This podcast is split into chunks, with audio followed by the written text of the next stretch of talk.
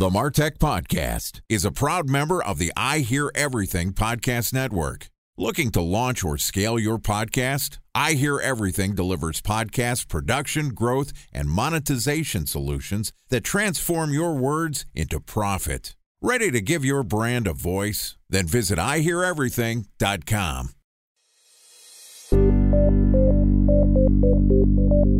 From advertising to software as a service to data Across all of our programs and clients, we've seen a 55 to 65% open rate. Getting brands authentically integrated into content performs better than TV advertising. Typical lifespan of an article is about 24 to 36 hours. We're reaching out to the right person with the right message and a clear call to action, then it's just a matter of timing. Welcome to the Martech Podcast, a Ben J. Shap LLC production. In this podcast, you'll hear the stories of world class marketers that use technology to drive business results and achieve career success. We'll unearth the real world experiences of some of the brightest minds in the marketing and technology space so you can learn the tools, tips, and tricks they've learned along the way. Now, here's the host of the Martech Podcast, Benjamin Shapiro.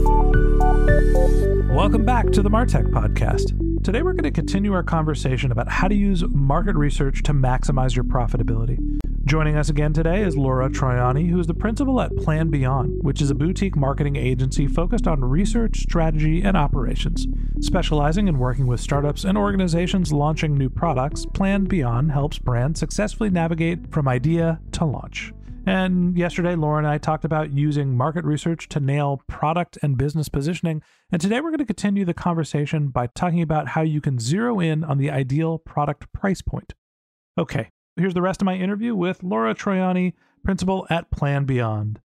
Laura, welcome back to the Martech podcast. Thank you for having me back very excited to continue our conversation. Yesterday, we talked about market research and we really focused our conversation about figuring out if your brand is going to be successful, if that new product or that new product extension has a market and how it should be positioned against your customers. How do you do the research to figure that out?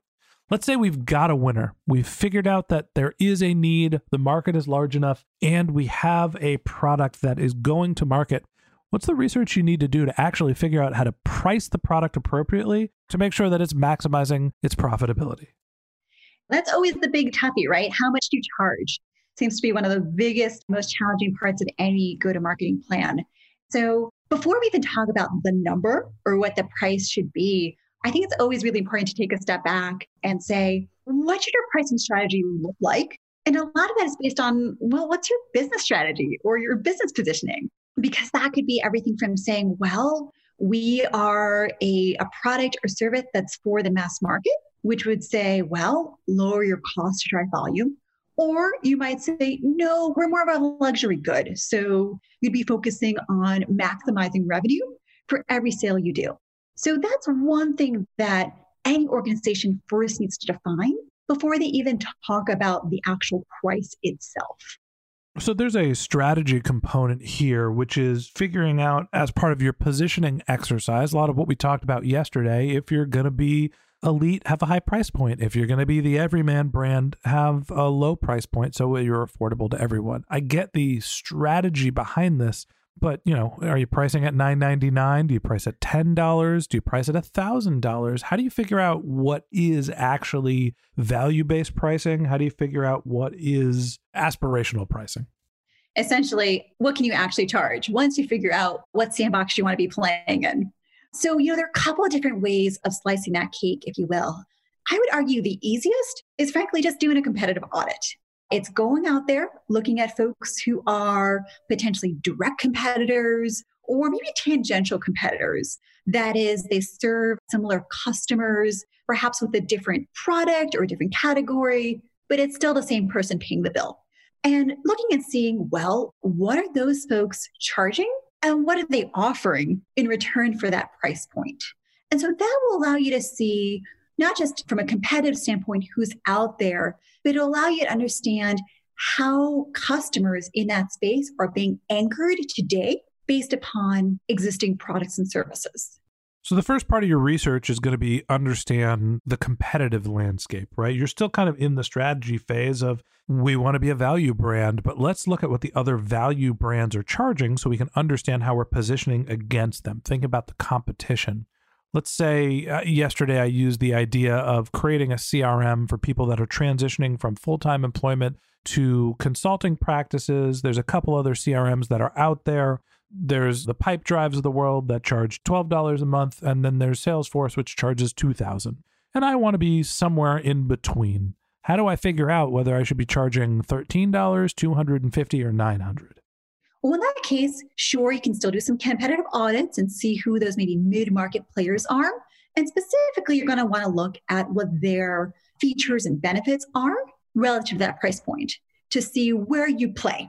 If you have more robust features, okay, maybe you can play a little bit higher along that price spectrum. Maybe fewer features, maybe you're that smaller to mid market target, lower features. So that's again more around the doing an audit, I'd say qualitative approach to tackling this.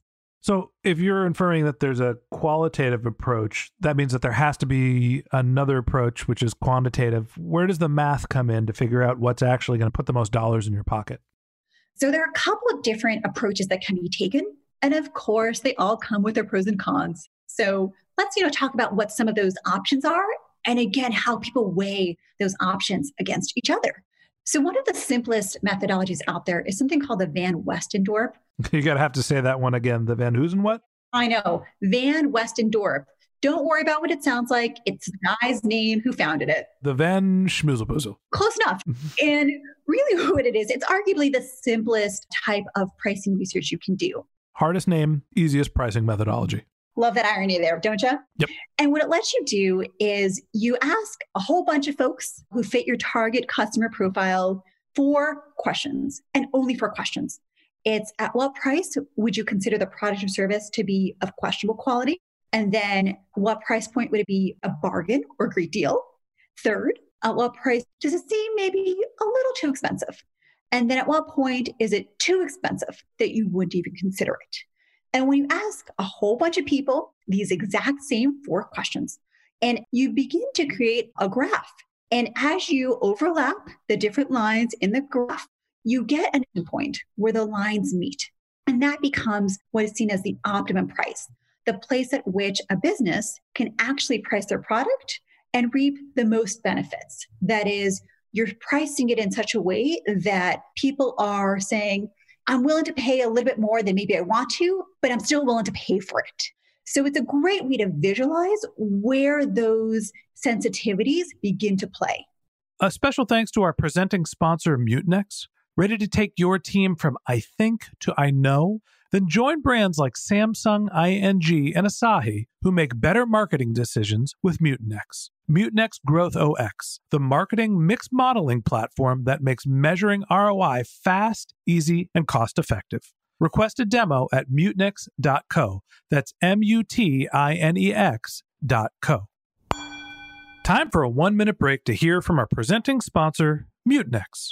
In 1919, John Wanamaker said, Half the money I spend on advertising is wasted. I just don't know which half. Well, the advertising landscape has changed since then, and instead of reaching your audience on two channels, you're probably reaching them on 20. Turns out John didn't know how easy he had it. But that doesn't mean that you should give up on striving towards marketing effectiveness. No matter how complex your marketing strategy is, Mutinex Growth OX is the market mix modeling platform that measures the impact of marketing on your bottom line. Mutinex's market mix modeling platform calibrates your insights against the latest market conditions so you can make media and marketing investment decisions confidently and quickly. Ready to take your team from I think to I know? Then join brands like Samsung, ING, and Asahi who make better marketing decisions with Mutinex. Mutinex Growth OX. Your best decision starts here. To learn more about Mutinex, go to mutinex.co. That's M U T I N E X dot co. Okay, here's the rest of today's interview.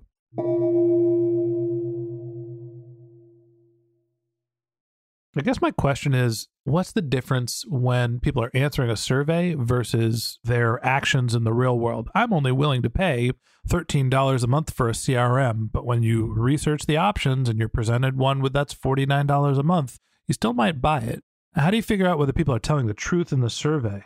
You got it. In fact, you really hit the nail on the head with the classic downside of this very approach, which is yeah, it's nice and simple, but arguably it's too simple because people don't make purchase decisions simply on price alone.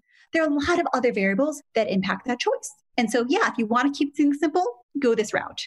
But if you want to go maybe a little bit more complex, but want to be able to capture some of that complexity of decision making, we got to go to another option. Does it have a simpler name? It sure does. Awesome. Fire away. So, that one, or this one rather, is called a conjoint analysis. Or another variation of it is called an adaptive choice based conjoint analysis. More words, but still easier to say. Still pretty confusing. I hope it's simple. I can make it sound simple. How about that? Yeah, great. okay, here it goes. I like to say this one is imagine you are going to a supermarket and you're in the soda aisle. And I said, hey, you have to pick one thing off the shelf. And you go, uh, okay. Now, I know that you as a consumer are beginning to make a lot of different choices in real time yeah, you're looking at price, but you're looking at brand, you're looking at flavor, you might be looking at maybe health benefits or some other type of promotional activity. And in that moment in time, you're weighing all of those different variables and making a decision. That's what a conjoint analysis lets you do. It lets you replicate that experience to a survey population and says, hey, here are a couple of different options. Make the choice you want to make how is that possible without actually putting somebody through the sales cycle? How are you giving someone a hypothetical of saying, here are all the variables that you need to consider when you're in market? And can you actually get people to fill out a survey that complex?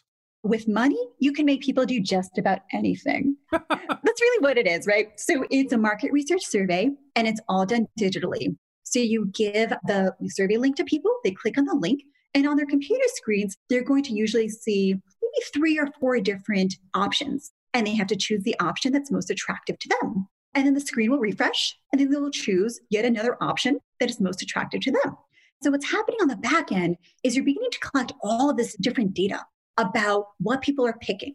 And as that data is being collected, you can actually start seeing which features are of most importance or least importance to people as they're making that decision. And then within those features, there's something called levels, which is the different options within that feature. For instance, price is a feature, the level could be 199 299 399 And so as you begin to run this analysis, you get to understand feature importance, but also level importance. Last question I have for you on pricing. When you're going through the pricing exercise, you mentioned 199 299 what are some of the rules of thumb as you're setting your pricing for how it's ended I've heard that, you know, 99 feels like it is a discount. The number four seems to be a value, and a whole number is seemed to be something that has a little bit more trust and authority. Walk me through the mentality of actually setting the price and really how it ends. What you just described is some of that nitty gritty psychology about things like just the decimal point and what you put there. Usually, when you're at this level of pricing research, you're looking at something a little bit bigger, which is bigger intervals between the price. So, for instance, let's say you're ready to launch a new product or service, and you could realistically sell it for $19 or $49. What do you do? So now we're getting away from 99 cents, 49 cents, things like that, and going, what's just general price sensitivity within this category? So there are some rules of thumb with that approach. First things first, you probably don't want to price your item for less than it costs to make it. Generally, not a great business strategy, unless it's a loss leader. Gillette's been doing it with razors for years. Exactly. So, with those exceptions aside, that helps you set the low end to where you set your price.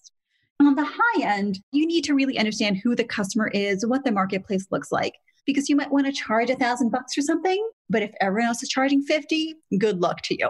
So that begins to set the high range for you as well. So as you begin to do the analysis and you have a lot of different levels then within these different min and max price points, you can really see where folks will fall. Now, of course, everyone wants things that are cheaper. I'm not going to tell you otherwise, and the data never, ever says otherwise. But what the data does allow you to see is are people willing to take something that's a little bit more expensive without dropping off on purchase intent? And frequently, if something is valuable enough, offers enough benefits, people are showing us that they're willing to make that trade off of paying a little bit more for something that offers them more in return. I think that the psychology behind pricing is a huge component to it. And you talked about, you know, how do you think about the competition? How do you think about people's sensitivity to different price points? And also, what's the mindset that they have when they're going through the purchasing process? Any last words of advice for those of us who are thinking about pricing or making pricing adjustments? One thing that I always talk about with a lot of clients as they're thinking about pricing is what does your market size even look like?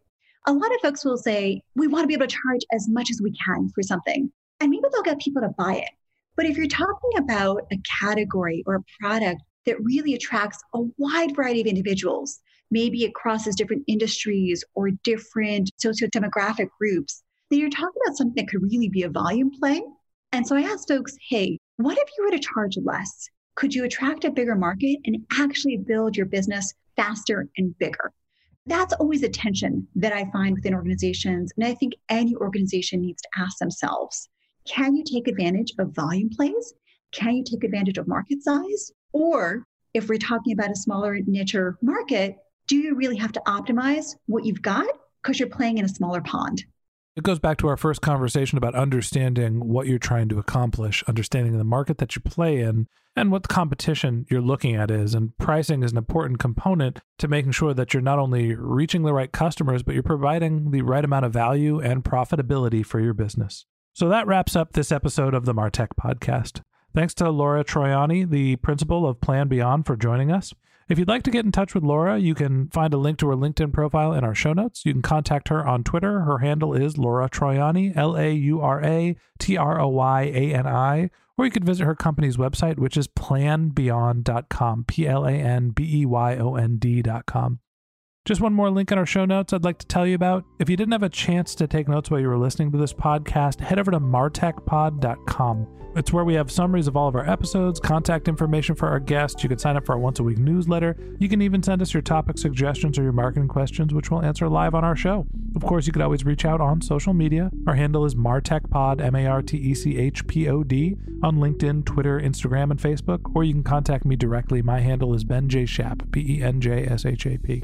And if you haven't subscribed yet and you want a daily stream of marketing and technology knowledge in your podcast feed, we're going to publish episodes every day this year. So hit the subscribe button in your podcast app, and we'll be back in your feed tomorrow morning. All right, that's it for today. But until next time, my advice is to just focus on keeping your customers happy.